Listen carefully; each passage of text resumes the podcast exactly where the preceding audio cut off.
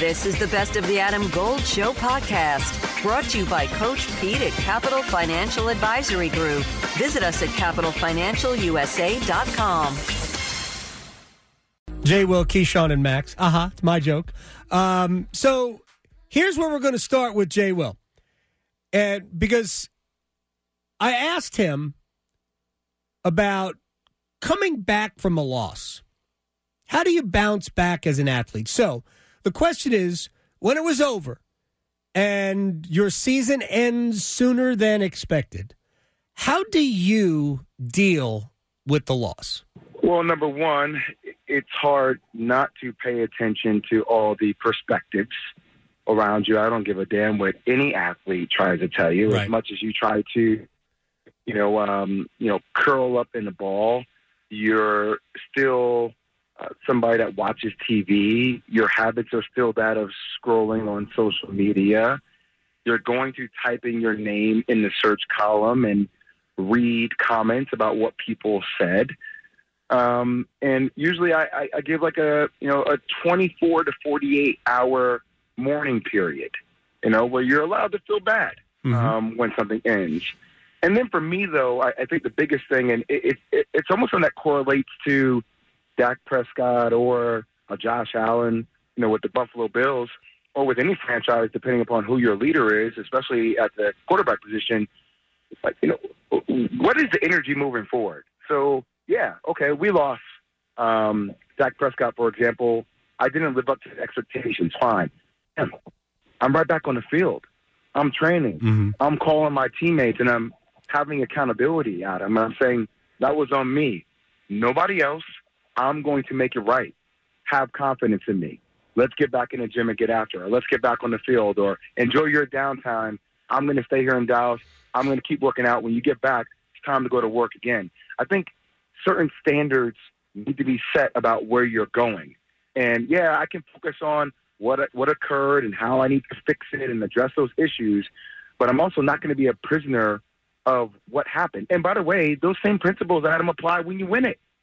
Mhm. Right? Like everybody, Right. oh, you win it and we it's same principles. Like 20, 40 hours, celebrate, enjoy it, take time, but like what's coming next? And I think as long as you always look at athletics and jobs and things through the prism of that's what occurred, but now I'm going to focus on what is. Um, you know, it's like when teams say, "Well, the, you guys were reigning champions." No, you're not. You were champions last year. There's a new champion this year. Nobody this year cares about what happened last year. Everybody's starting at ground zero. So I think that's the overall mentality on how to to move it forward, and I think that's important. So take me to what happened in the, I guess, the spring, late winter, early spring of 2000 when you guys lost in the second, the second, you know, Sweet 16 of the NCAA tournament. Was yours a physical response to what happened or an emotional response? And you do, did you do that internally, or did you surround yourself with teammates and figure out we're going to get better as a group? I focused more on myself, and frankly, at, at 18 years old, I had gotten punked. I mean, that was a Sweet 16 game at Syracuse University, Mm-hmm. playing against the likes of Teddy Dupay, Brett Nelson, Donnell Harvey, that Florida team that got all the way to a championship game. So, you know, I got punked, didn't shoot the ball well, actually shot horrifically from the field, uh, turned the ball over a ton. And for me, I watched over the next week and a half, two weeks, Florida get all the way to a national championship game to lose to Michigan State. Yeah. Right. So number one, I was like, it, it hurt because I got punked. Secondly, it hurt even more because they got all the way there. Right. So, yeah, their path was a team that we felt like that could have been our path um, to get there. And then that turned into how do I channel this frustration and this anger into making me better? So for me at that stage in my career, it was I need to be better. Now I need to start making 700 to 800 shots a day. You know, I'm not, I'm going to go to summer school. I'm not going to go home and I'm going to be a gym rat. And Adam, frankly, for me, that was the year that changed everything because I lost weight. I got in the best shape of my life. I was making shots like crazy. And then coming into my sophomore year, there was nothing you could tell me because I knew who I was.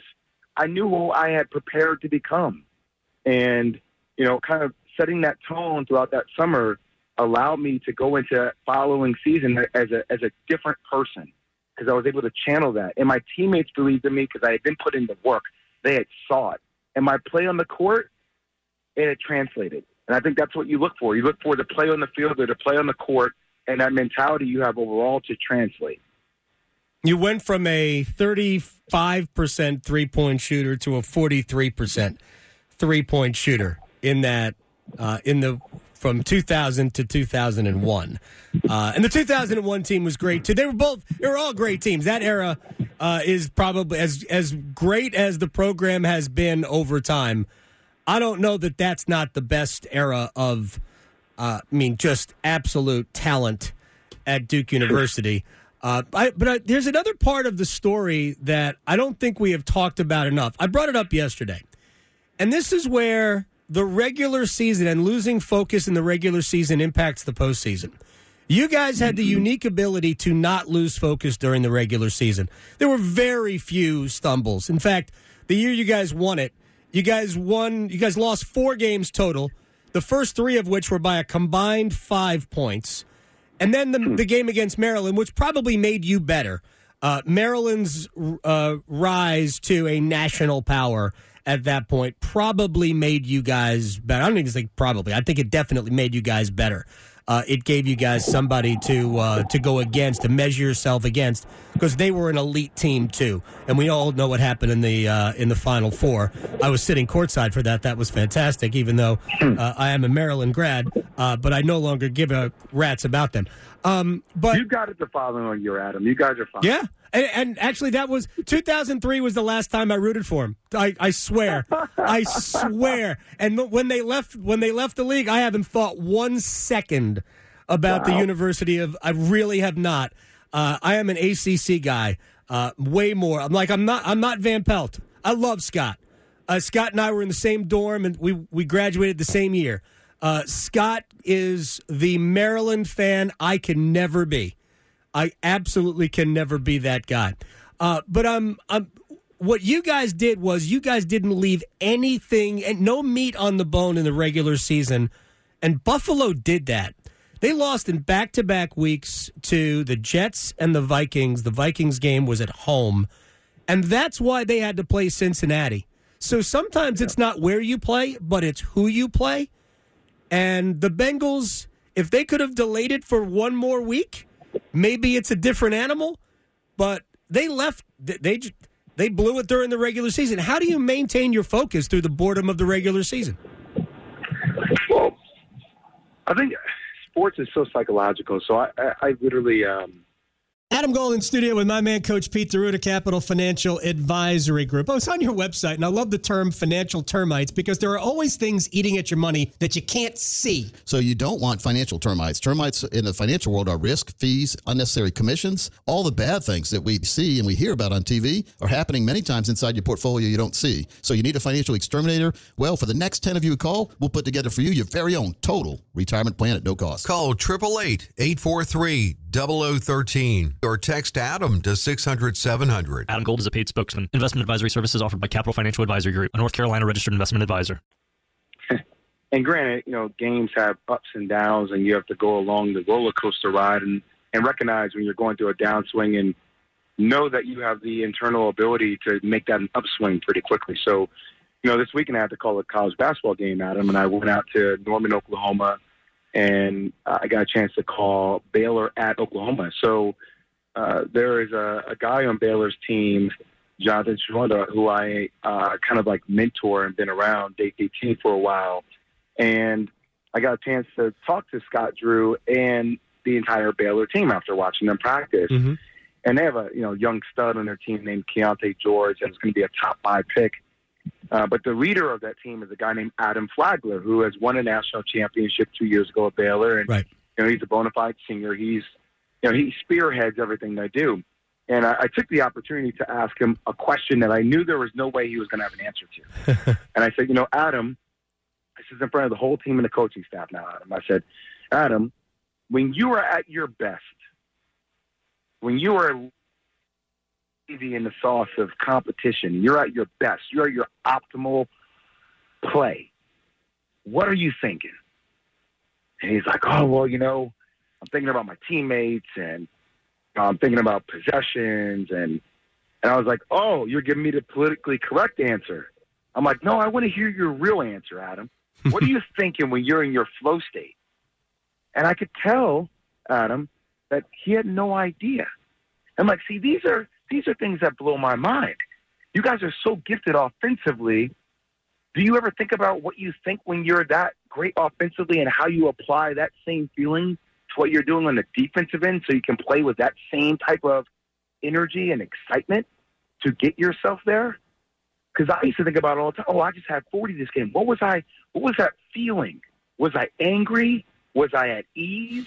Was I relaxing? And I, I truly think that there are two people in different pockets, right? In particular for Josh Allen, like he has not been. Granted, it got robbed from him last year because Patrick Mahomes had the ball last. But like, especially going down the stretch, you lead the league in turnovers. Like, who is that player that leads the league in turnovers? Who is he when he makes those mistakes? Like, is he is he stressed? Mm. Is he trying to fit in the pass instead of just giving what the defense gives you? Is he trying to do too much because maybe you're asked to do too much? And I, I often think for younger players, even Dak, right? Like, who is that player that turns the ball over in those moments? Like, do, do you think of yourself as great, Dak, or do you think of yourself as good? Dan Orlovsky said, you know, we love Dak because Dak is an incredible human being, right? But the player doesn't match the person. And I'm like, oh, so like, what about the person doesn't allow the player to reach that point? How do you get outside that point? I think guys like Joe Burrow, they have that, mm-hmm. Where they're able to get outside of themselves. They're able to find that flow state mindset and apply it at different times of the game. Patrick Mahomes, same thing, where I think for other players, you see them search for that, right? Like even when Stefon Diggs was yelling at Josh Allen, he didn't even pick his head up to look at him. Like meet that confrontation. Let that confrontation get you to another place where it gets you outside of your own mind because you're stuck in your own mind. And when you're stuck in your own mind, Adam, you're selfish. You don't think of yourself maliciously being selfish, but you are because you're only thinking about you. You're not thinking about your teammates. So I think there are all these little tricks I think you see young players try to figure out throughout their tenure that they're in search of it. And what other players just innately, they have it. It's okay to compete and be ruthless or even an ass when you compete. Um, and you can also marry that with being a, a great person off the field. Everybody I know uh, who, that I have talked to that has spent time in a locker room with Tom Brady thinks that Tom Brady is a great guy right? Tremendous guy. But obviously on the field, on the right? Field. Nasty. Exactly. Who's the best teammate that you ever played with? I would probably, you know, Shane Battier obviously was an incredible teammate because he always was there. I, I think one teammate that I learned a lot from was Ben Wallace during USA basketball. I'll never forget this, AJ. I kept coming up the screen in practice and I kept hitting him with a pocket pass. I never heard somebody break down basketball this way because he was so secure with who he was. And I kept hitting him with this little pocket pass at the elbow. I'm like, shoot it. And he wouldn't shoot it. He would pass the ball, look for a different screen. And he would try to mm-hmm. drive. And after practice, I'm like, you know, Ben, shoot the ball. Why wouldn't you shoot? He's like, Jay, I didn't get paid a $100 million to shoot the ball. You know how I think about this game? If I give you two rebounds per quarter, I'm going to end up with eight rebounds, hustle plays. If I give you two putbacks per quarter, I'm going to end up, you know, with 16 points. That's 16 and eight. If I give you two, like three hustle plays per quarter, I'm going to give you a steal, right? Like that's four steals. That's 16, eight, and four. That gives me my money. That's what I do. I'm based off effort. I know who I am. Use me for who I am. Don't try to make me into something I'm not. Right. I was like, I've never heard somebody talk to me that way. You know, somebody, and I, I think for certain players, knowing who you are says something, right? Because now you help me best orchestrate how to utilize your talent. Because you're not trying to do something outside of yourself. You're keeping it within the realm of who you are and how comfortable you are. So I'll probably say Shane Battier and Ben Wallace. All right, cool. All right, final question. And I know you got you didn't get in trouble on social media. Stan Van Gundy called you out, and we alluded to it last week. When you called Georgetown and I'm assuming head coach of Georgetown, not the uh, not the play by play voice of Georgetown, uh, your dream job. It take it took me back to a time where I was watching. You know, my formative years watching college basketball was in the uh, the early to mid '80s when Georgetown, St. John's, Temple, DePaul, Come on, man. Preach Cit- it. city schools were great in college basketball. Like people, people forget that DePaul was a thing back in the day. So Mm-hmm. why can't the city? None of the city schools are any good. Temple's probably the best one. I don't consider Villanova city school because it's in the suburbs. So explain to me why why you think maybe the city schools are all struggling at this point. It all has to do with how you market yourself and, and, and how you're doing recruiting wise and how you're branding and how you're getting NILs. Um, I think that's a big part of it. And creating a culture and a pace that is exciting, right? Uh, makes it feel different, makes it jump off the page. And by the way, just to explain myself on that, I'm like, I was having conversations inside our studio with a whole bunch of our staff, and we were all talking about like what our dream gigs were. Mm-hmm. Like and it, literally, I went back on air. I was like, yeah, I'm just going to tweet out what my dream gig was. Like not thinking anything of it. And people were like, well, who are these people asking? I'm like, oh, I'm sorry. People on the Twitterverse weren't asking, so that means nobody was. That. No, people Right. in my real life were asking me, and I responded Right. via Twitter. And like, I wasn't calling for Patrick Ewing's job. Like, I respect the hell out of Patrick Ewing. Yeah. I know how difficult his job has to be, but also at the same time, like, I'm not making a a, a ploy to coach, but that is one school that if it were to be open, if that ever were to happen, I would seriously, seriously consider it because to me, Georgetown basketball was Big John. It was Yeah. AI. It was Victor Page. It was city guards, in your face, pressure, style. You know, they have they have uh, you know helping young you know people from different socioeconomic backgrounds Yep. become great human beings, getting an exceptional education. And people say, well, why wouldn't you do Duke? I'm like, I don't want to fill the shoes of Coach K. like, and, and Jon Scheyer is my guy, and John has that role. Like, so for me, there's nothing wrong, I think, with just putting out your dreams and not saying you need to make a strategy to go out there and accomplish it, but I also don't give a damn what people say on Twitter. Twitter's Right. not real to me, Adam. It's not. You know, Twitter doesn't pay my bills. Twitter, when I walk in my door, doesn't say, "Daddy, I love you." You know, Twitter is not my life. Um, so that is what it is, and I wish Stan Van Gundy the best of luck. Um, he could have called me and spoke to me like a man, but I doubt he would do that. Well, maybe Stan wants that job. Maybe he does. I don't. It's a Maybe he should go for it. It's a, but by the way, also Adam, I laugh because when it's like, oh, what, you know, have some integrity. I'm like, okay, so integrity means the way I've seen other coaches go about the job, where they're like, you know, they're smiling Patrick Ewing's face, but they're backdooring it with the AD, right. or the assistant coaches that do all the dirty things behind the scenes to then put themselves in a position to get the job. Like that's integrity to me.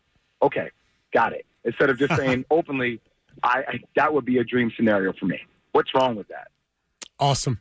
Absolutely awesome. Every Tuesday, we talk to Jay Will uh, at Real Jay Williams on Twitter. So when I was looking to transfer, it was um, a lot of one-on-one, and it didn't feel like I got lost in a huge university because I knew that if I came here, there was going to be someone I could talk to about every aspect of the courses I needed to take.